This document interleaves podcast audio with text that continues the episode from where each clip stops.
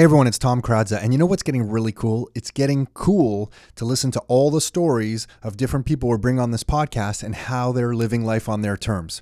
And you know, some people are creating other streams of income, some people are creating plan B for their lives in case their career doesn't go the way they want, and they're starting businesses on the side that become full time businesses or, or creating um, little real estate empires that are kind of quickly becoming large and big real estate empires.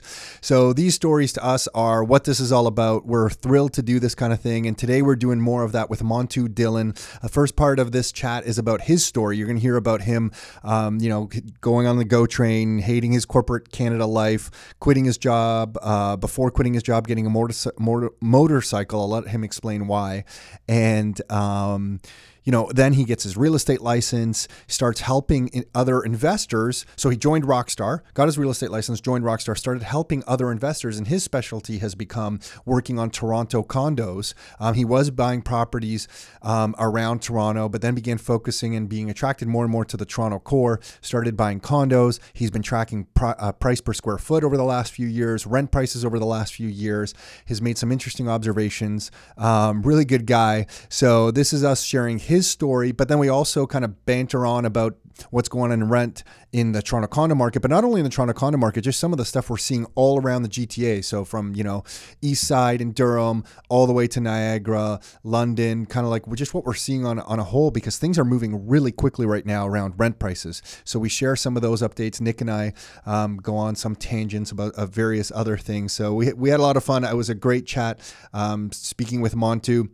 As I mentioned, he is part of the Rockstar team here. He does hand out his URL um, at the end as well. So if you want some more information from Montu, you can find it out that way. And while we're chatting about all this stuff, I want to mention that if you're curious about how incomes have been going up as compared to property prices, we put a report uh, uh, together on this because a lot of people will talk to us about real estate and say, ah, you know, really, real estate, why do I want to bother? Why should I get into that? There's ups and downs. And of course, there are ups and downs. Real estate does not go up forever, unlike what some Canadians currently believe, especially if you've only been investing in the real estate market for the last like seven, eight, nine, or 10 years. There are, are down years, which everybody needs to prepare for. That's why you want to buy good properties in good areas that pay for themselves. Um, but uh, um, we put that data together, mapping out incomes against property prices, and we put it in a report, and it's sh- it's pretty shocking to me anyway. And then we extrapolated it forward another like 25 years. Um, so you can see that at rockstarinnercircle.com forward slash no more middle. So if you want a copy of that report, it's at rockstarinnercircle.com forward slash no more middle. And you can see the property prices mapped against incomes. We're working on a couple other reports as well um, that we'll share uh, soon. One of them about uh, real estate and university, which we're having some fun with. But stay tuned for that. Um, and I think that's it. With that, let's get on with the show. Are you ready to live life on your terms? Is it time to take charge? Real estate, business building, the economy, health and nutrition, and more. It's the Your Life, Your Term Show with Tom and Nick Karadza. Are you ready? Let's go.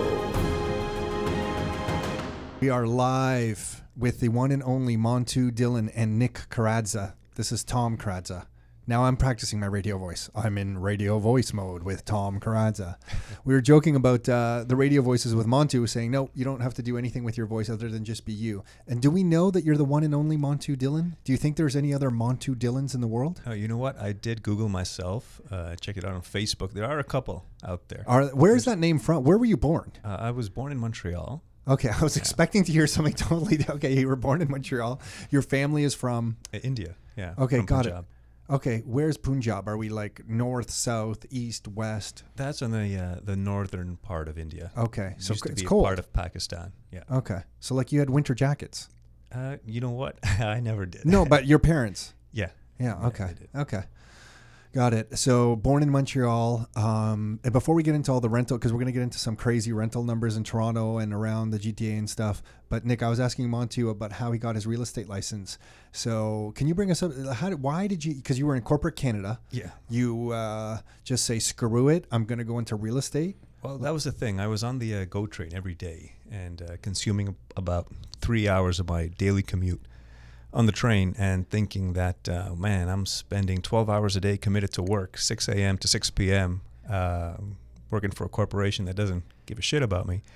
And I get to see my kids about four hours a day, uh, every day for five days a week. And I just felt like my life was just draining away and I was doing the wrong thing. And I just kept saying every time I was on that train going home at 5:15 p.m., I'd say, "There's got to be a better way. There's got to be a better way than this."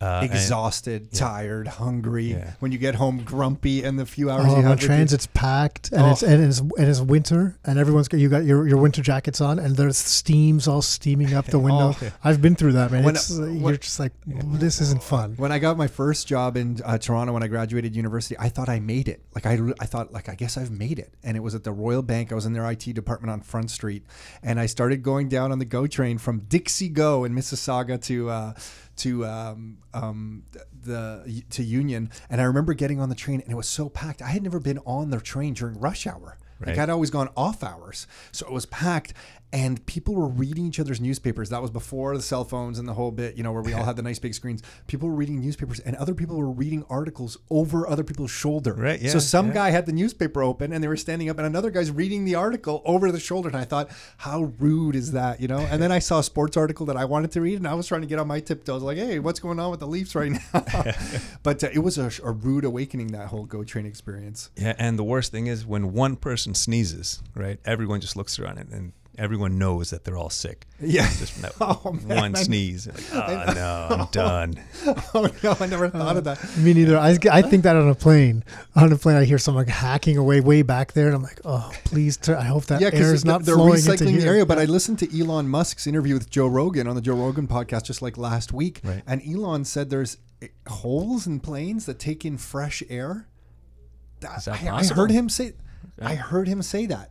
I don't know if we doubt Elon Musk or not, but he said they're taking in fresh air during flight, and I'm like, There's got to be some air coming in. It can't just be the same. no. I mean, like I if you don't fly know. to Europe, uh, that is there enough oxygen in the plane to support everyone for I that figured there was. Like, Yeah, I how thought that they, they how did they open little holes the side of the plane? Well, now we now we know our next interview. Yeah, we got to reach Yeah, out to some. We need an aerospace engineer.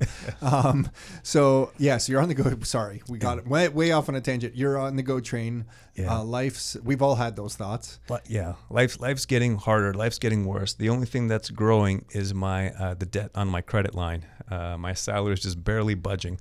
I'd hit a, a corporate glass ceiling because I thought that I'd you know climb the ladder, become a director of the corporation, uh, make one of them big fat bonuses. But What industry were you in? uh, securities, Okay, got uh, it. stocks, bonds.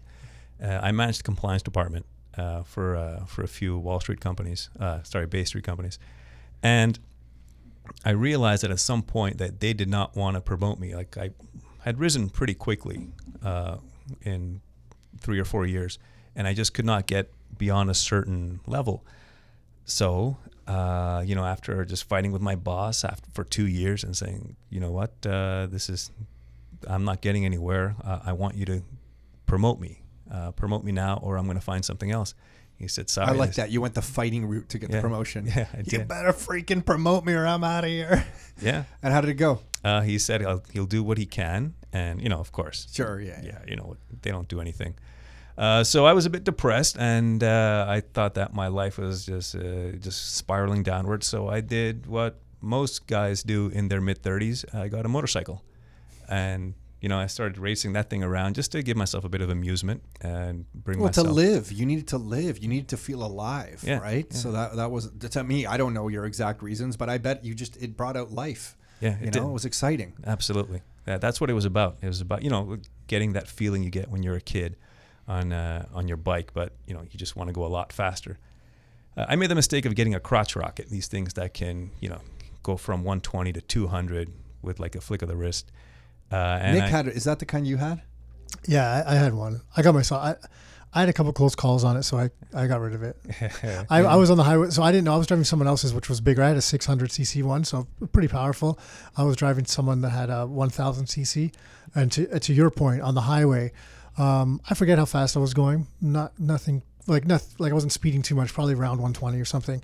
And I just I hit the gas to go faster, and this thing was so much more powerful than my my bike. I didn't realize at that speed the front wheel started coming off off the the ground. So I started doing So a you were wheelie. doing an accidental wheelie? Yeah, at that speed, like I've done wheelies before, but slower. So you know, there's all sorts of stunt guys that do crazy stuff. I was not one of those guys, and it scared the crap out of me when that happened, man. Those things. So it- how fast were you going when it the wheels I don't started? know, probably between one, like between 120, 150 Yeah, oh, somewhere. I shit. don't know. That's Oh, scary. yeah, it scared That's the crap out of me. I, I wasn't expecting it to happen. Yeah.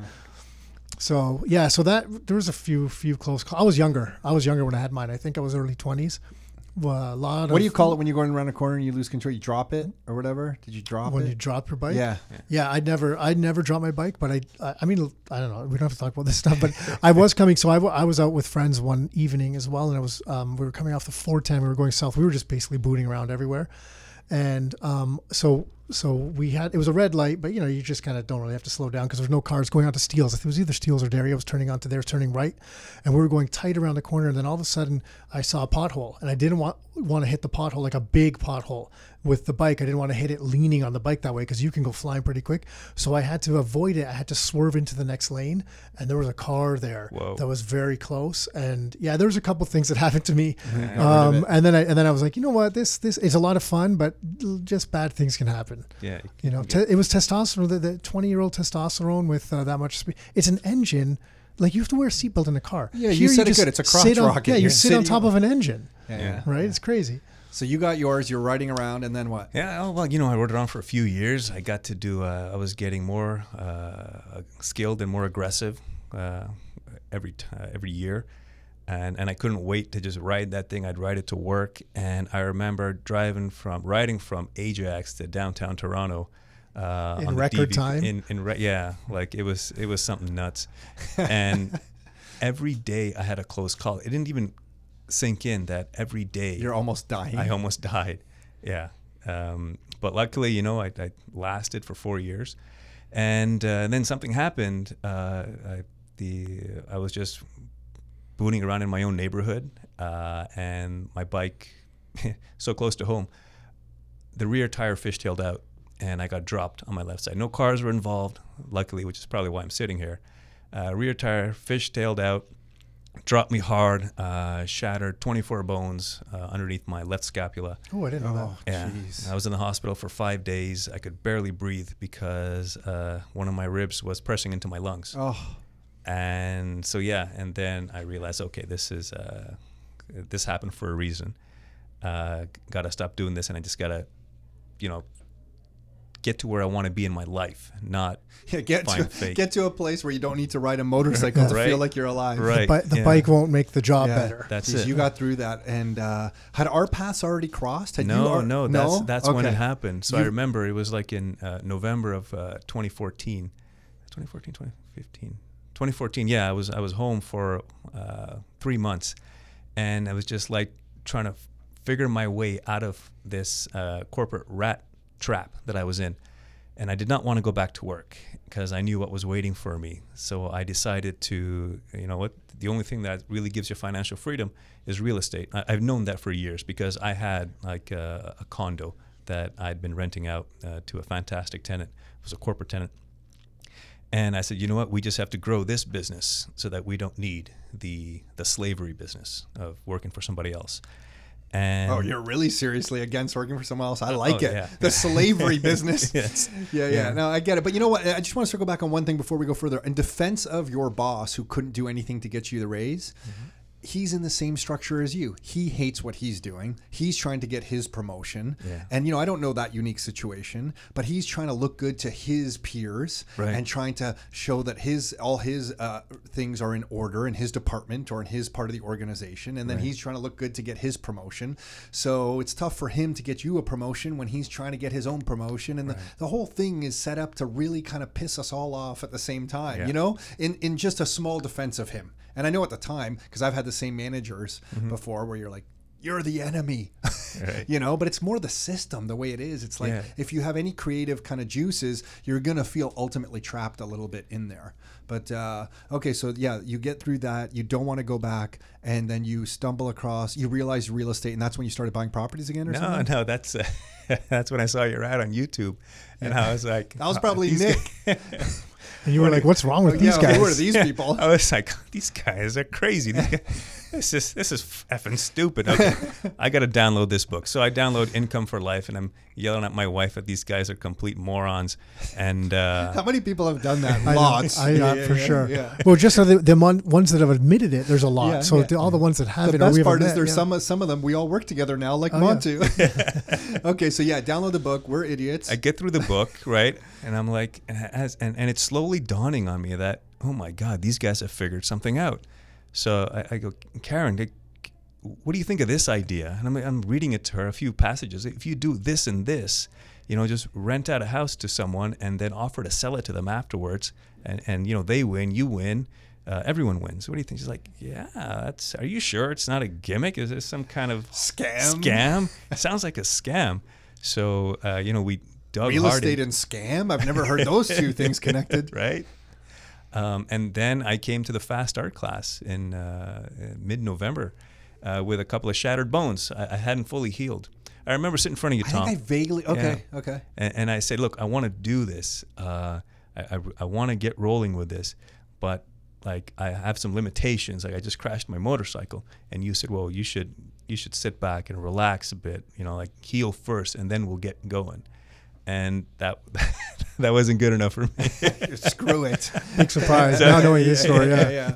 so yeah, I went out and uh, I was I was looking for houses uh, up in the Ajax area, Ajax Oshawa area, and I found something, uh, renovated it uh, into a, a two-unit bungalow instead of a single-family house, two-unit bungalow, and right off the bat, I was cash flowing thirteen hundred dollars a month when it was done, all said and done, uh, and I thought, wow, that's that's that's amazing.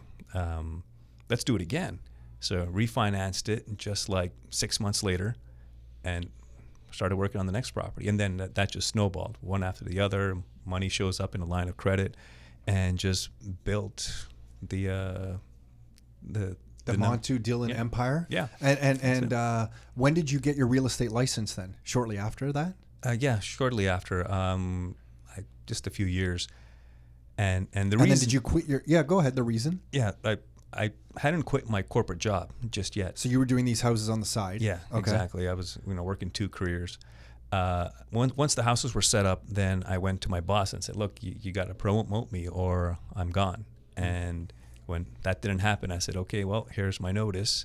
Uh, and you know, he was surprisingly very shocked uh, after everything. Um, but I was happy. Like I was like, "Good, now now I can get what I want." And That's a pretty scary decision. How old were you when you did that? I don't remember. You- how old are you Uh, now? Uh, Forty-three now. So you did that when you were late thirties. yeah, Late Yeah. thirties and uh, with kids, with with right? kids. kids. Yeah, two young kids. two young kids, wife, house. Yeah. Um, still in the middle of just kind of building a real estate empire. Yeah, what's wrong with you? Yeah, Right. you're definitely crazy. Uh, But okay, you did it, and then uh, cool. And then over that time, now you've carved out a bit of a niche for yourself because you do a lot of condo work and work with investors on condos in Toronto. That's right. Yeah. And y- you know, with at Rockstar, we always talk about um, getting investments and how we basically always talk about one property. If Canadians just got one income property, it could change their financial lives. Um, exactly. That's what happened to me. That one property changed everything. That's what allowed me to to um, use the equity in it to catapult to the six that I have now. And it, it, it's funny because if you don't get started with that one, you know, you just never get anywhere. It's like that one can catapult you. Even if you just get one and stop at one, you're so far further ahead. You know, some uh, something interesting we've been talking in here at Rockstar a lot is that if prices only go up, if prices are mandated, it's what we talked about the team meeting today, Montu. If prices go up three percent a year, prices double on all of us for everything. It, they double on all of us every 24 years every 24 years prices double. So if you and i want to live a certain type or nick wants you know if we all sit here and say hey when i'm like 70 years old i'd like to have x number of dollars in the bank. I'd like to have a million dollars just sitting somewhere 10 million whatever your number is. Because you associate that with a certain type of live uh, of li- lifestyle that you're going to live now, you actually need to have double that amount of money. Because every 24 years when prices go up 3%, everything doubles every 24 years. Right. So whatever you think today, if you're 24 years away from using it, you actually have to double your goal. That is crazy. If prices go up 6% in any year, especially on real estate, which kind of has been, I mean, it's slowed down now, but it has been kind of for a torrid pace, prices double every 12 years at 6% compounded. Isn't that insane? That Even at two percent, when the Bank of Canada says that they just want to, um, they're mandated to have prices increase in Canada at two percent a year. Prices increase every thirty-five years, meaning that if you and I live till we're seventy years old, prices double on all of us twice in our lifetime. Like it's just insane. It's insane. Right. Um, so anyway, I get all up in arms about this kind of stuff because I just feel like it's robbery. But uh, you you you started helping people buy investment properties as con- primarily condos in Toronto. Yeah, well, Right? we originally started with uh, with houses, um, you know, like in the suburbs, uh, Hamilton, Cambridge, uh, outskirt areas, and then I uh, I started to notice something happening uh, that the values in Toronto were just skyrocketing. They were jumping, and I had to dig down deep. I was like, why is this happening? Because because I want to get in on that. Like, where where's the best place where I'm going to make the most return for my dollar? Uh, and you know, don't get me wrong, Hamilton and Cambridge, uh, Guelph, they were doing amazing. They were just like I was blown away by the growth in those cities, you know, like 10, 20 percent per year. But when I dug down, when I looked at Toronto, and I said, okay, what does Toronto have that nowhere else has?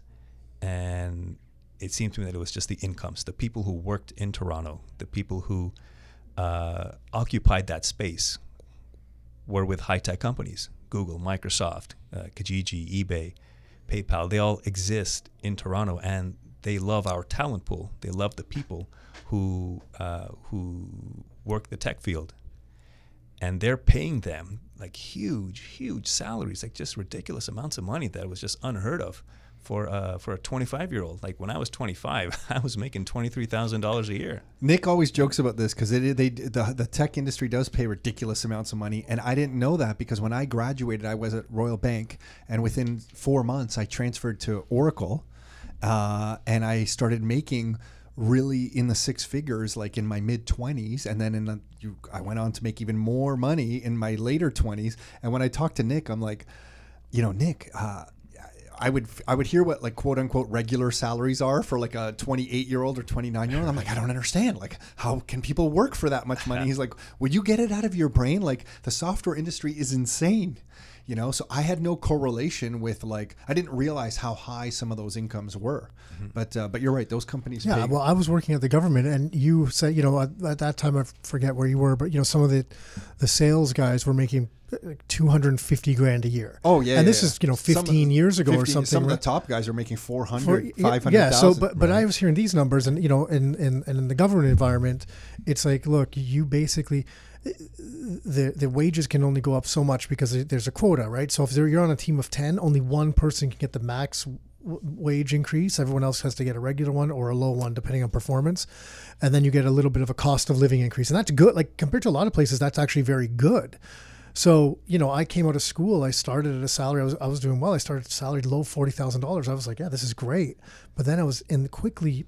I was like, well, these guys are making two fifty. Right. I how many years? Like, I, I don't think I'll ever get there at, at a two percentage point, you know, raise every year, right? It's So- insane just getting yourself in the right trend, uh, you know, right trend or right area of the market where it's just kind of like quote unquote overpaying. But you know? what? But it's also understanding what's out there, right? Because if I didn't get like like who knows? Because if if, if I didn't get exposed to to that sector through you, I may have never understood that's what those people were getting paid.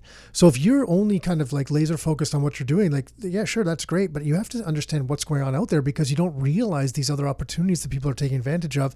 You, just don't know they exist, right? I remember when I when I graduated, I finished my university degree. I took a nine month program on learning, you know, IT skills, which was like Visual Basic, Oracle, HTML back then, all this kind of stuff. I think uh, yeah, was it C or C plus plus? C plus plus. That's Um, right. And I got my job at Royal Bank of Canada, and they were paying me thirty-five thousand dollars a year. And I'm like, oh my god, I made it! And then all my other friends were getting jobs at like the the, the tech companies.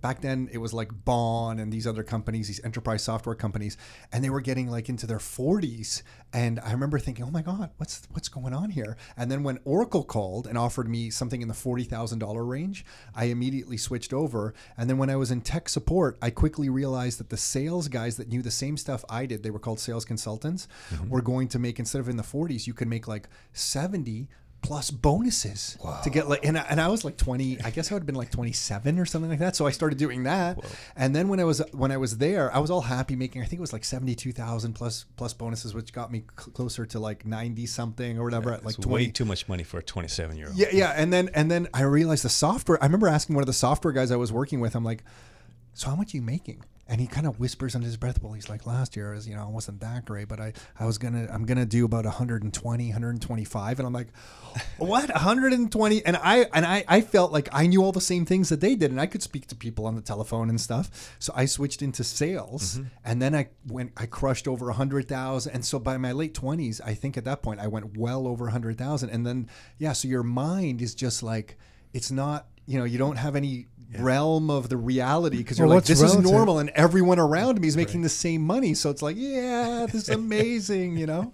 We bought our first house. I was able to uh, actually i didn't buy I, I my car was a four-door honda civic stick i was smart on the car stuff at least with a ghetto blaster. with a ghetto blaster to listen to my motivational tapes, my personal development stuff. But anyway, this was all to explain, Montu, that yes, the tech companies pay a lot and they're downtown Toronto. You noticed this trend, so you started uh, paying attention to Toronto. Yeah, and that's why I started buying there myself. First, I got in and I thought, okay, I'll I'll, I'll take a chance and uh, I'll buy a condo in this location uh, and see how it does. And I, I bought on uh, on an assignment which was going to close uh, in six months from the time that I bought it, and the the value just jumped. Like I couldn't believe what had happened. It had jumped uh, almost hundred thousand dollars within the six months that I'd purchased it. It could have been that I just got a really good deal, um, but just from the activity, like there was an immediate liftoff right around that time. And and the reason I selected that area is because I thought condos only appreciated about two to four percent per year, and then I noticed this one year they were up seven percent, and I was like, okay, that's unusual. Maybe the thing that I think is supposed to happen uh, is going to happen, and the thing that I thought was supposed to happen is that um, why are condos so cheap when the jobs and the careers around that downtown core condo area pay so much? Why? I mean, people are just why aren't they just buying up more of these? Uh, they can afford it. You know, there's a there's a law of supply and demand uh, that should affect the value of these condos, um, and and that's when I decided to, to buy in. Uh, and right after that, the year after that 7% jump was a monstrous, like 20, 25% jump right afterwards. And then since then, it hasn't pulled back. So that's about what four, five years ago, six years ago, something like that. uh, three years ago. Oh, that was only three years Yeah, ago. It's only three years Holy ago. smokes! Okay, This, this all started in like 2015, 2016. okay. Um, and so now condos just, they haven't pulled back the way houses have. And the biggest reason is probably affordability. People can afford to buy like, you know, Well, it's become kind of like the Toronto starter home. That's right. Yeah. Yeah. Okay.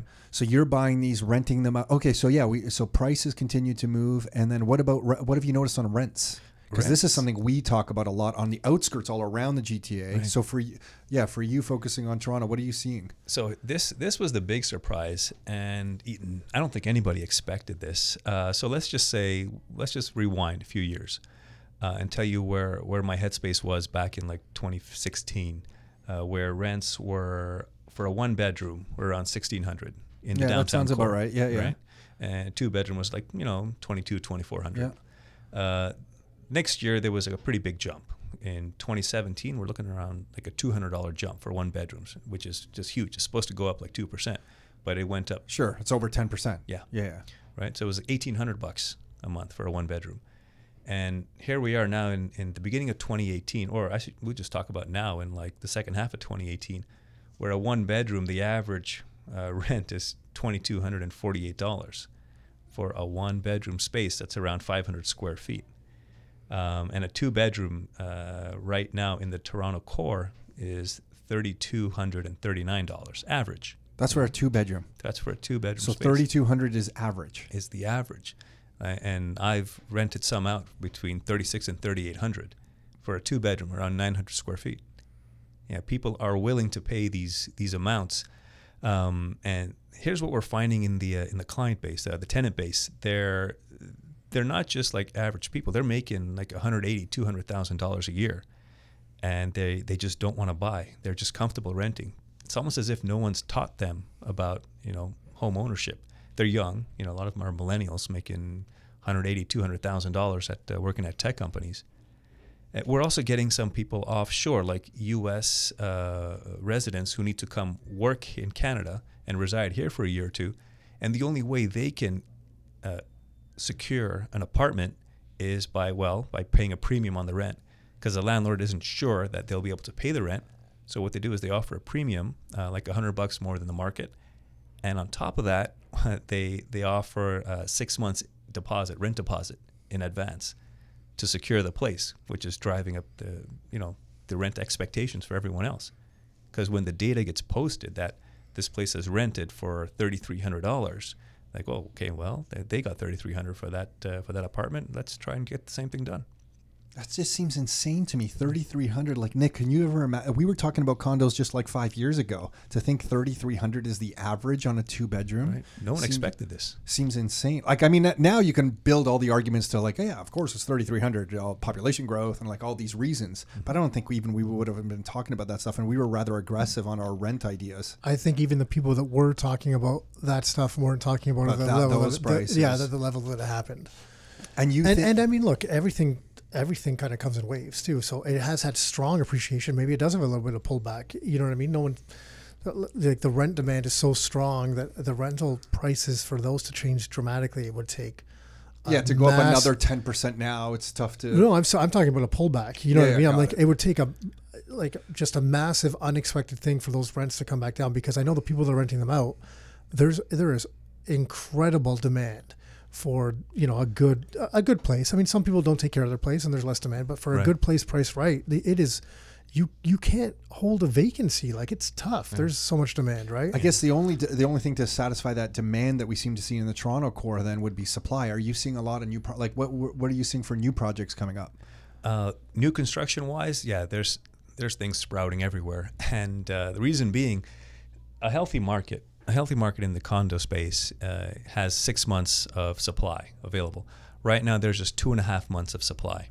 So if there were no further listings uh, to show up on the market, everything that exists would dry up in two and a half months. You're talking sales or rentals, sales. just to be clear. Okay. Yeah, I got it. Yeah, holy smokes, man. Yeah. So builders are building their, you know, these towers are sprouting everywhere. But the demand continues to sit demand there. there. Yeah, there are people who are coming in. They want these high-paying jobs. You know, people from the uh, uh, the Middle East. They're coming in uh, from China. They're coming in because Toronto Toronto is becoming a tech hub, and there's a lot of really high-paying jobs available. So if they're going to be making two, three hundred thousand dollars a year, they, they don't care about paying thirty-three hundred in rent or even four thousand in rent. That's like pocket change to these guys.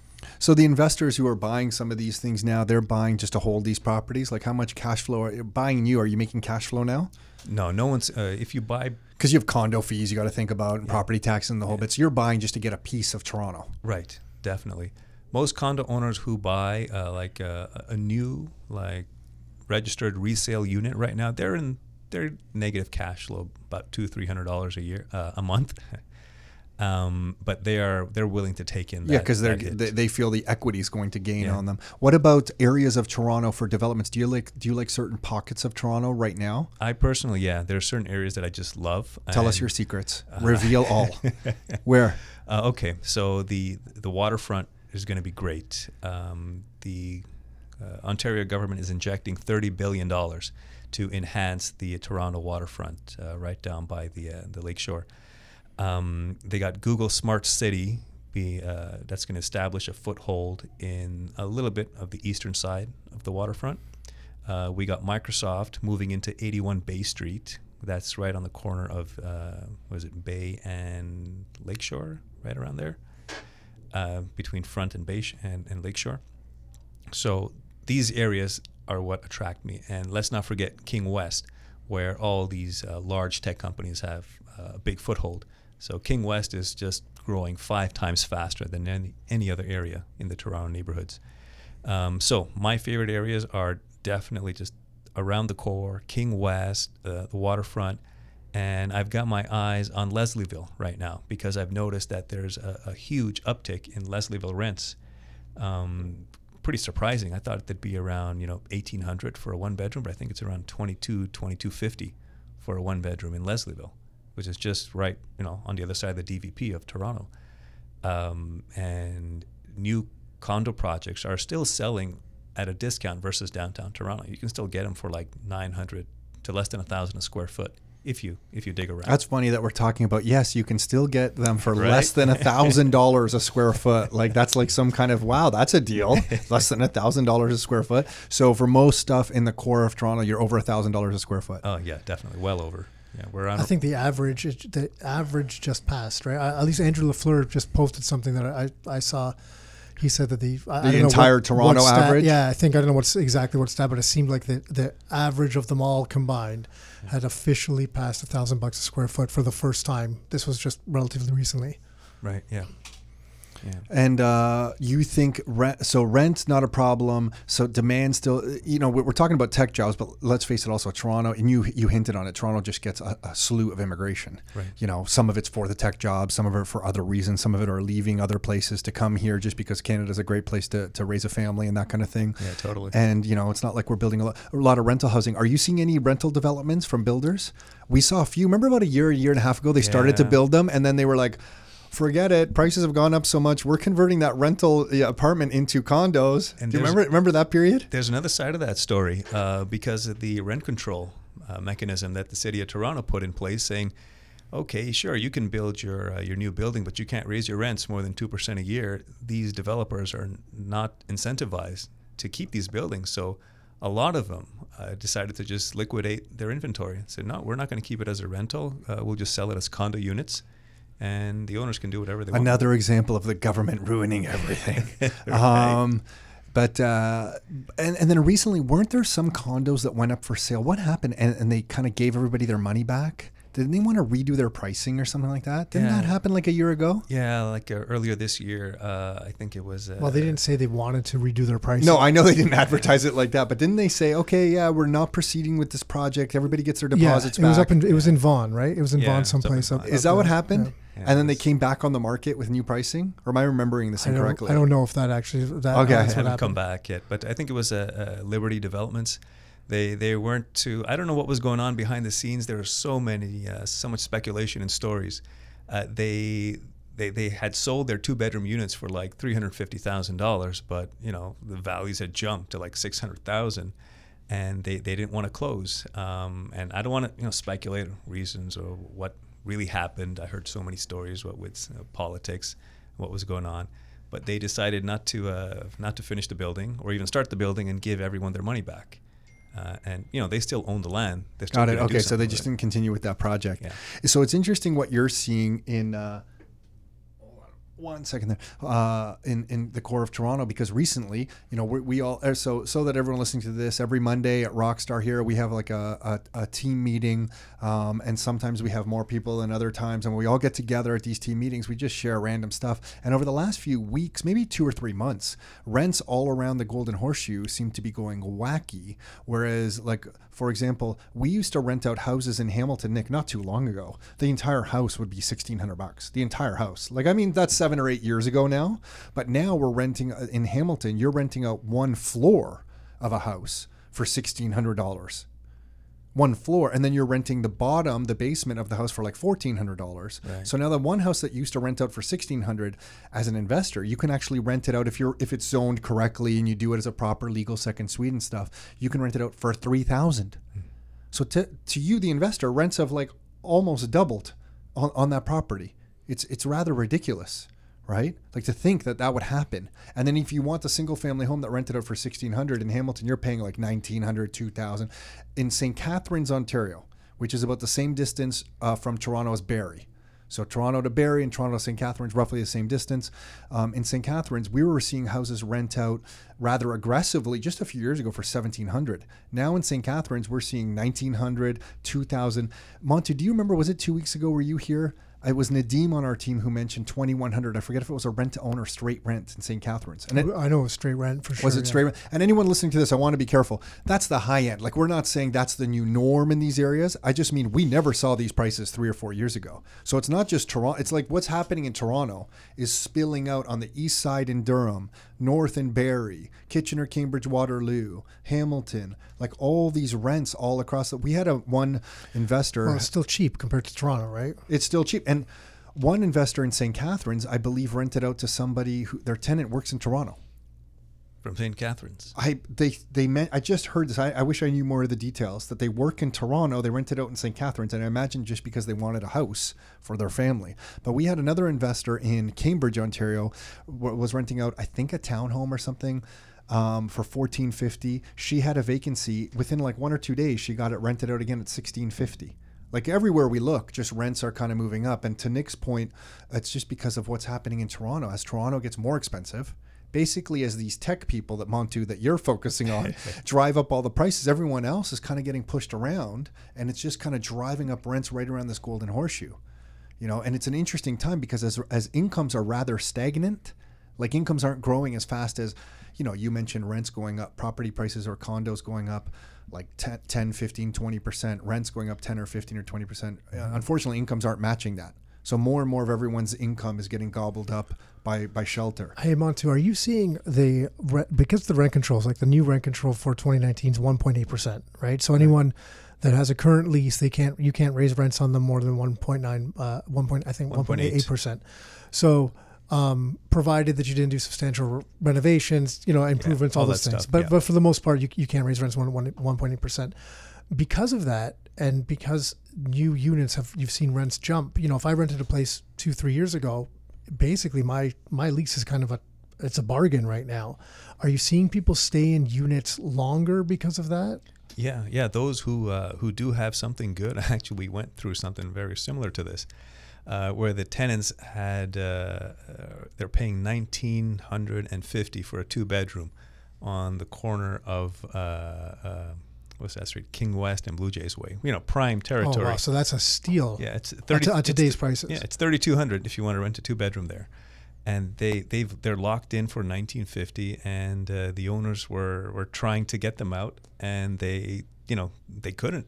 They they, they threw everything at them. They they tried to bribe them uh, to you know give them some cash to to break the lease, and I think the tenants knew how good they had it, right? So they they just dug their heels in and said, "No, we we have no other where, no place else to go.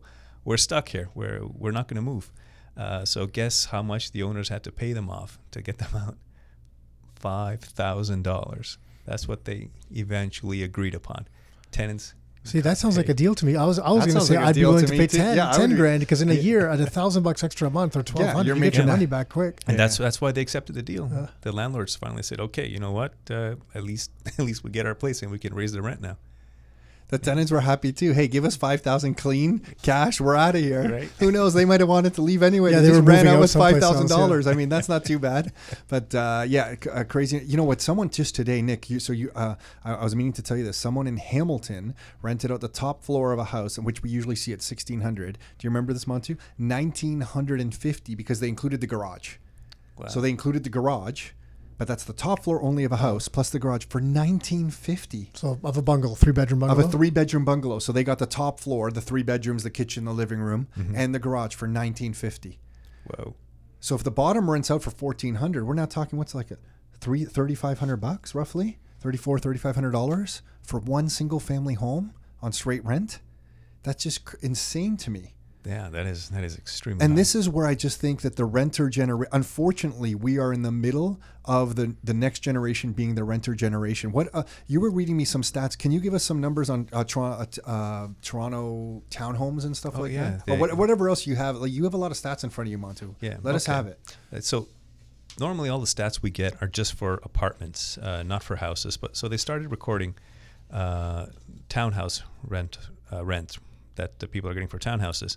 So let me just jump forward here to the three bedroom townhouses in central Toronto. Like, you know, right now we're talking about the core. Uh, and they don't have a lot of data, but on average, uh, a three bedroom townhouse in Toronto, the core Toronto rents for $4,800 a month. So that's all group. We don't have a lot of data. It's all grouped together. We don't know if these are the best townhomes in the world or what Right. kind of townhomes they are. But forty eight hundred dollars a month. Yeah. I remember when my first mortgage payment was like I think twelve hundred bucks on my house. I thought, oh my god, how am I going to ever afford to pay? Like, am I going to go broke trying to pay this mortgage? Forty eight hundred in rent on a three bedroom townhome. What else you got in those pretty little pages there? Uh, okay, we're we're looking. I was look, also looking at Oakville because you know live in Oakville. I thought, should I invest in Oakville? Can I rent out uh, a place in Oakville? You can rent out a three bedroom townhouse for uh, about twenty three seventy four. That's the average. Twenty three single seventy four. Yeah. I, I'm telling you, not, it, it was it's under five years ago where we were renting out like a single family home in Oakville is going to rent out at like 1700, 1800, 1900, 2000, that kind of range. Yeah, older bungalows. Yeah, not, the, older not the newer places. That they're, No, well, not the I mean, most people from Toronto, when you think of Oakville, they don't think Yeah, of I'm South not. Yeah, I'm not places talking big mansion type Well, not even. I mean, because even like the, the newly built three bedroom, two story homes would rent for more than that. agreed. right. Yeah, yeah, yeah. Yeah, but I mean, uh, It's going to be easy now with the new Treb. I mean, for with the new Treb ruling, everyone's going to be able to look up what their neighbors are renting for and what they paid to buy the property Yeah. very easily. Yeah. Ha- Have you guys are, are some websites online? I guess around publishing that information right now Not that I've seen. because they ha- still have to be password protected. But I, ho- I heard a whole bunch of realtors went and just released the information. Well, password protected means that you just have to register. So if you register, like if someone registered on our site, like basically gave an email address and we can release all the sold. they data. can log in there and get whatever they want. Yeah, so so there will be other, but it doesn't come into effect. And it, by the time people are listening to this, it will be because it's Tuesday.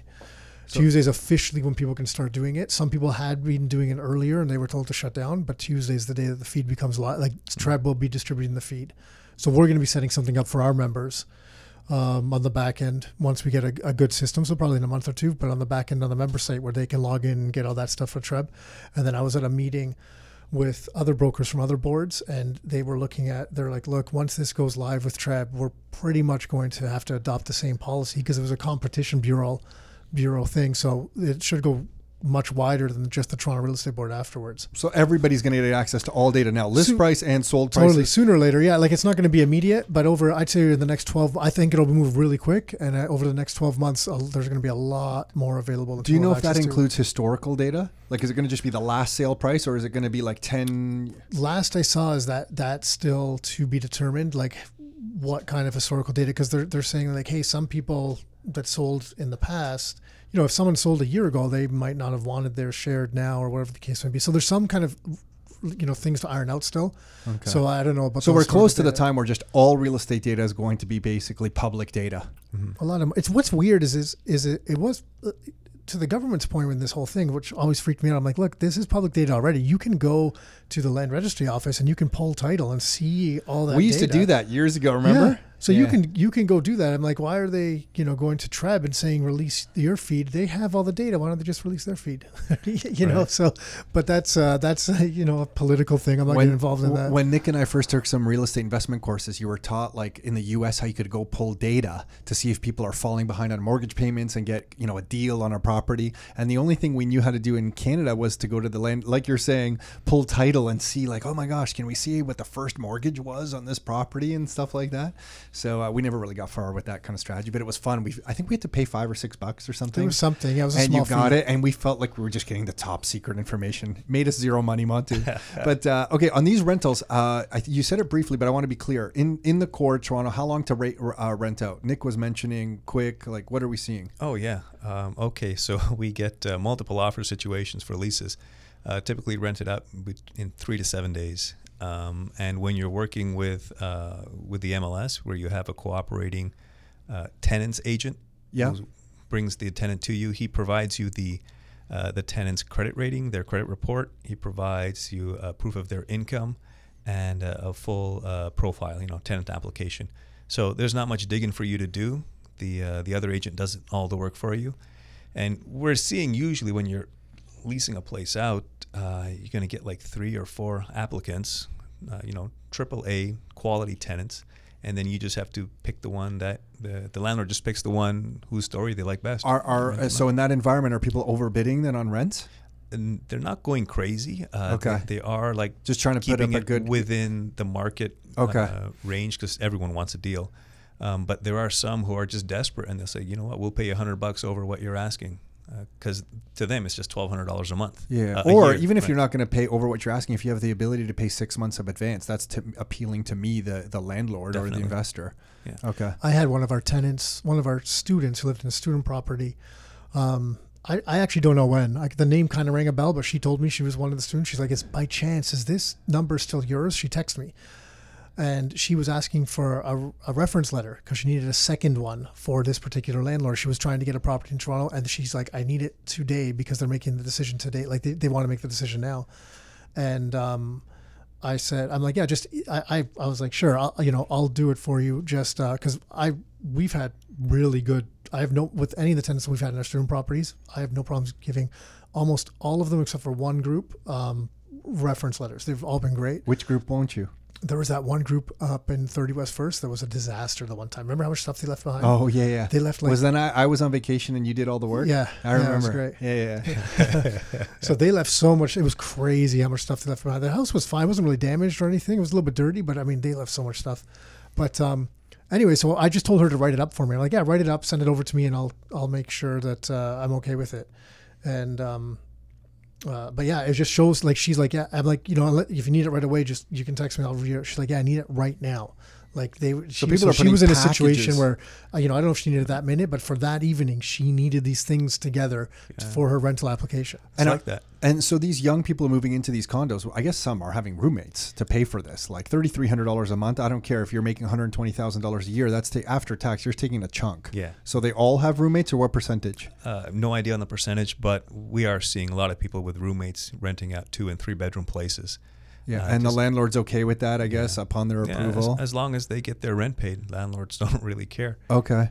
And then what? We haven't asked you about any Airbnb stuff. Mhm. Are you are allowed to? What's the latest in Toronto? We're allowed to do Airbnb. They were going to do legislation. Yeah, they were going to do legislation, then they, they put it off. Uh, they're not sure when they're going to be able to to set things in motion or even get their act together. Um, I think that it, a lot of it was political. That they thought housing prices were being affected by lack of supply uh, of, of, of units for sale or, and for rent because they're being used up for short-term rentals. Uh, then I think they learned that that's not really the case. That there's something else causing prices to go up. You know, like our immigration is double what. Uh, Yeah, Toronto's popul- expected. uh, sorry, Ontario's population grew over 200,000 in one year last year. Right. Over 200,000. Yeah, that's twice as much as what they expected, which was hundred thousand, right? Um, so th- there's you know there's macroeconomic events happening that people aren't really focusing on. Like you know our GDP is, is pretty stellar. For uh, we're in like the top ten of um, all the countries in the world. Um, so yeah, all this i- i- is this demand is uh, is causing the price squeeze, not the short-term rentals. Uh, okay, so what's happening with the short-term rental side is they're um, they haven't gotten their act together, so they've they've put off the legislation indefinitely. Um, it might be coming down the road. So if anyone's thinking of uh, you know Airbnb in the Toronto uh, city parameters, uh, th- there's three or four um, notes that you have to be prepared for. Uh, one, you have to be the it has to be your primary residence if you're going to be Airbnbing it. Uh, and this is what they're planning, by the way. This is not firm yet, but this is what they want to do. It's got to be your primary residence. Uh, you can only rent it out for 180 days of the calendar year. Um, your tenant, if you have a tenant in there, they are permitted to rent the place out uh, on a short term basis via Airbnb, as long as they have your permission. Um, you have to self register on a, uh, on a city website. Um, it only costs you fifty dollars per unit that you that you rent out, and um, it's going to be compliance based. So they, they don't really have a lot of uh, officers, municipal officers, out there to police six thousand short term rental units on Airbnb. So what they've done is they said if you get a complaint, if anyone has an issue with what you're doing, then we're going to send someone in there to inspect your unit. Sure, like pretty much all the bylaw stuff. Yeah. Okay, but now, right now, there's no bylaws. People. Are, so, what can you? Do you know what you can Airbnb a furnished two bedroom condo for in Toronto? Yeah, uh, absolutely. Uh, if you're in the downtown core, just look at what the uh, hotels are charging. So in the, the core, hotels are charging 350 bucks a night, 400 bucks a night. So what? Uh, so yeah, what's that a month? Well, that's just the hotel, but Yeah. Okay. So the, what? what the do you- renter can just undercut them. So the the price range we're seeing uh, in the core is 220 to 270 a night. Uh, 220 to 270 a night. So what's 250 times 30? People are renting them out. That's 7,500 a month. Yeah, and, and just let's just say you don't get all 30 nights booked. Let's say you just get 25 nights, which is Okay, but then you have to manage the property in and out. People are doing that. yeah. Typical is 25 nights. It's not like 12, you know, like for No. weekends. No, it's uh, from my investors. It's 25 to 29 nights. 20. These are executives who are coming in for a month or Yeah. something like that. Uh, Yeah, exactly. Uh, That's $7,500 a month. Kinda, That's- I gotta admit, it kind of sounds fun. Like, oh, I'm gonna go live in Toronto for a month. Just you Yeah, know, I'd just rather rent, have a I'll just rent a condo. condo in like King West Yeah, and just yeah. go to the bars and hang out. It'll be fun. that's what people are doing. So the investor's That's getting happening. 7,500 at 30 days. I know you said the average is 25 29 or what you're seeing. Let's just say seven grand uh, a month uh, gross, right? Furnished And- rental. Furnished rental. Then they hire somebody to come in afterwards and clean it all up. Clean it up. clean uh, the sheets for shit's sake uh, and all that stuff um, Yeah. spray a bunch of stuff all over the place that's the only thing that freaks me out about people coming in and going all the time And the thing is, the Airbnb community has really cleaned up. Like they, if anyone's a bad guest, it gets known really quickly. Yeah, that j- based person on the don't reviews. gets to. Yeah, it, it's all review based. yes okay and you're But can't they just register another account? Like, can't I go have a party with 20 people? Not be. I don't mean destroy but your the id place, but how I does mean- your id going to match your account Yeah, you, I- you I've to have ID to, to have an account. You got to give them your government ID. because like when you check in if Is you that what I che- did? I've rented Airbnb before. I guess I just forgot the registration process. I, I actually have. I put. I, I must have put my. yeah, you must have Yeah. put some or when you ID. show up Because we, 'cause we went to Florida. We went to Disney. We rented someone's. Uh, someone's timeshare. Like it was awesome. Like where we stayed for the price we paid. It It was, was awesome, right? It was amazing. We stayed in this. Yeah. There was like six build. It was like a. It's a resort in itself. It was amazing for like half the cost of a Disney. so hotel. this I loved is it. I so, absolutely so for it. that much monthly rent a lot of your investors are doing airbnb Not a lot of them, but there is a, a portion of them who are who swear by it and they're don't want to do anything it else. are they hiring people to do the cleaning for them Yeah, and- absolutely. Yeah, You so they hire someone. yourself. So people leave. They hire someone to go in, clean it, make it all spotless. Yep. Put out the little Purell bottles all over the place, and uh, rent it out again. Yeah. And they can rent this out at, on average of 25 days. They can do repeat business, like 25 days, 25 days, 25 days, Yeah. over and over There- again. there's No, high seasons and yeah. low seasons. in Okay. February. Who's coming What- to Toronto? Just what in are- February? yeah, in what are you Toronto at seeing is minus this is- twenty five. this is interesting, man. This is a lot of money in rent. What are the high seasons? uh, it, the summer, June, July, August, uh, September. They they usually you, you book like 30 nights uh, the entire month. Low season, of course, is January, February. Can they get anything then? Is it just vacancies on Airbnbs like no, that? No, they- just the prices are lower. Remember, there's business executives coming into the city to do business. To you know, people Okay, still so to instead rent. of my seven thousand now in February, what am I getting? yeah, you probably get about four thousand. Damn. It's not bad, is it? No. What do you, what do you think? On average, that's great. take it? Yeah, I'd no, take. I want. like se- it, I yeah. want seven. No, Yeah, yeah, yeah, yeah, take your four. it. Give me my seven. Yeah, got it. Okay. Yeah. Okay. Yeah. It's funny because we're hearing Airbnb. I mean, and we are talking about this a little bit today. We're seeing Airbnb not just in Toronto, Mississauga. People are renting out basements. We're seeing it in Yeah. Hamilton. We're seeing it in St. Catharines. We, Nick, someone on the team here um, is rented out their Port Colborne rental on Airbnb in the summer. We're talking Port Colborne, just off Lake Erie. For those of you who don't know where Port, Port Colborne is, I never thought we would be talking about it like this on Airbnb for eighty-five dollars US a night. 85 US a night in Port Colborne. Right? Look, if you don't know Port Colborne, that's not a big place. We're talking past Welland, St. Catharines, Welland, kind of more, towards Lake Erie there. Is that is that a cottage? It's probably for a cottage, right? I think she said it was like a cottage. I forget it what was it something was. like that. Yeah, yeah, it's not yeah. a primary home. Yeah. Yeah. So uh, it's happening everywhere. Well, here's here's how they uh, calculate uh, cottage rentals. I, I know this because I looked into it. I wanted to get a cottage myself until I learned how difficult and time consuming a cottage is. Um, what you want to do is you want to pay all of your monthly costs within one week. So, what does it cost you to, to pay the mortgage and your utilities and everything for your cottage for a month? Charge that in for one week, one week's of renting it. And if you get anything in, in excess of a week, you know, that's your cash flow. Yeah, that's the rules of thumb on A lot of the cottages. cottages now, the more popular areas, my understanding is you they like it's it's basically a one week rental or nothing. you- they won't Yeah. rent, you know, like a Friday, Saturday, Sunday. They'll they'll force you, It's- even if you only use it for three or four days. Because I know people that have rented them and they're like, no, we had to pay for the whole week, even though we're using it for the three, four days. They Yeah. just because of the demand. These are probably in maybe hotter cottage country areas. I, I forget the exact areas, but that's that's the experiences I've heard. It'll be interesting to talk with you in another like two years from now, Montu, and see mm-hmm. what happens in the Toronto market. Like with these Airbnb prices, when you have two bedroom condos renting out for thirty three hundred, townhomes renting out for forty eight hundred. Remember, if prices just go up three percent a year, they double in twenty four years. If they if these rents go up six percent a year, and I know because of rent controls they can't, but when there's vacancies they can. Yeah. Because then the, the market can decide. Right. We're talking about we could be talking about a doubling of rent prices in twelve years. Wow, that if they go scary. no, because Yeah. if they go up six percent a year on average, Yeah. in twelve years they double, right? I, I think I'm doing my math right. I don't have to bring out the calculator. I'm pretty sure that's right. It is. so that's yeah. insane. And and if the same thing happens in property prices, we're looking in the golden horseshoe. It's a crazy time here. And I just want to be very clear. When we mention comments like that, people will always be like, Tom, you never think the real estate market's going down. If you don't know our story, trust me, we know the real estate market can go down as well as go up. I'm just talking over long periods of time and on average. Right? Right. This is interesting times in the Toronto area. Um, anything else to share in Toronto, Montu, Uh, that you wanted know, to? People always ask, "What's a what's a good investment?" Like, you know, if I want to buy a condo in Toronto, what should I get? Should I get a one bedroom?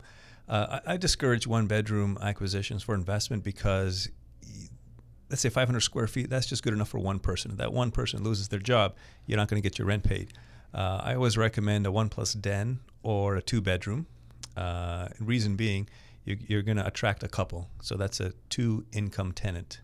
So if one of them loses their job or gets laid off or whatever Oh, reason, that's different because a lot of people is advise will like say get the bachelors or get the smallest, cheapest units, right? Yeah. So you're thinking a little differently. That, yeah, that's right, and Okay. that's from personal experience with tenants who, who haven't had an easy time paying the rent. Yeah, yeah. So yeah, now I just go for uh, two income uh, tenants.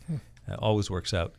Um, get parking with whatever space you get. You, you definitely want a parking space. Uh, And do you charge extra for that? Like when you lease out the, the, the, the unit, do you say here's the rent, whatever it is, is three thousand bucks a month Mm-hmm. plus this for parking, or do you include that with that typically? it, I, do- I find out if they have a car, and then I just give it to them in like it, it's included in the price. Okay. So if I say thirty two hundred, that's that's your price.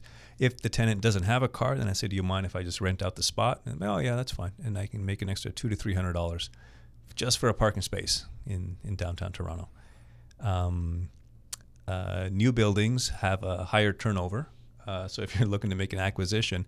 Uh, this is kind of a, uh morbid, but uh, a lot of young couples get excited and they buy uh, a, a new new construction condo. Then they break up. and then they break up. And they sell it. and then they sell it. So a brand new building has not only does it have like investor turnover people who are trying to like you know cash in on their gains uh, but there's there's people getting divorces that you can uh, you know sadly get advantage of Not And- take advantage. You're helping them by getting them out of that Yeah. situation. Because if I'm getting a divorce from someone, I don't want to be dealing with her.